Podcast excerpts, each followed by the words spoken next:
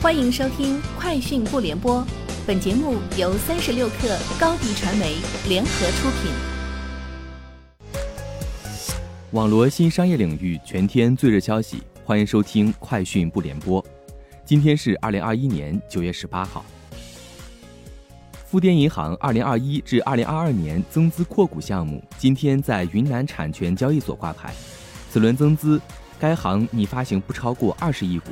对应股权比例不超百分之二十四点二五，募资总额不超六十八亿元。据了解，富滇银行正在积极筹备上市，此次增资为夯实上市基础。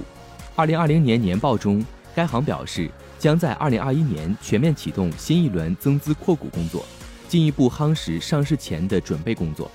同步启动上市 IPO 筹备工作，力争二零二一年末完成上市辅导。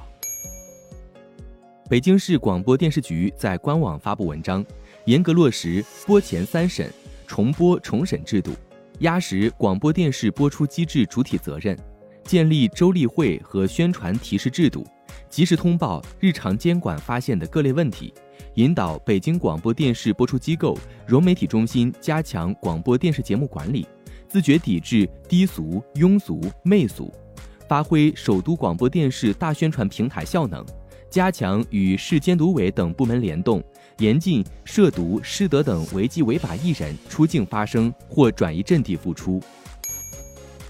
原沙县小吃集团文化旅游有限公司发生多项工商变更，企业名称变更为三明市沙县区小吃文化旅游发展集团有限公司，经营范围新增电影放映、电影制片、旅游业务等。同时，该公司注册资本由三百万人民币增至一点六八亿人民币，增幅百分之五千五百。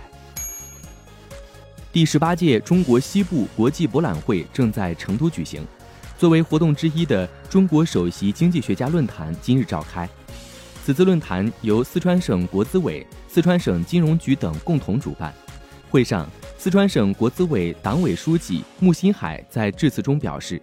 四川国资国企大力推进转型发展、创新发展、绿色发展，国有经济规模实力不断发展壮大，全省国有企业资产总额从二零一五年底的五点六万亿元增长到今年七月底的十五点四亿万元。抖音宣布升级青少年防沉迷措施，十四岁以下实名用户已全部进入青少年模式，且无法自行退出。未来新注册的用户也将直接进入该模式下，用户每天只能使用四十分钟，每天晚上十点至次日六点也无法使用。蘑菇车联与鹤壁市日前签署战略合作协议，协议显示，蘑菇车联将对合计共一百二十公里的道路进行五 G 智能网联化建设，并在道路建设完成后，提供自动驾驶车辆在示范道路进行落地运营。此外，双方还将共建智慧交通自动驾驶研究院，共同举办行业论坛大赛，围绕自动驾驶关键技术、行业标准等开展联合研究攻关。凯迪拉克首款智能纯电 SUV Lyric 将在2022年交付，试制车已进入耐久测试。据官方介绍，Lyric 是基于通用 Autom 纯电平台打造，搭载95度电池包。采用无线连接电池管理系统，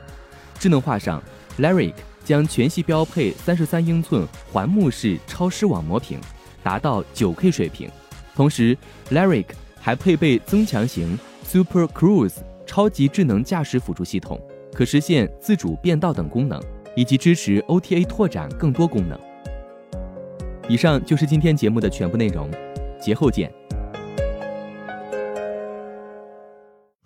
高迪传媒为广大企业提供新媒体短视频代运营服务，商务合作请关注微信公众号“高迪传媒”。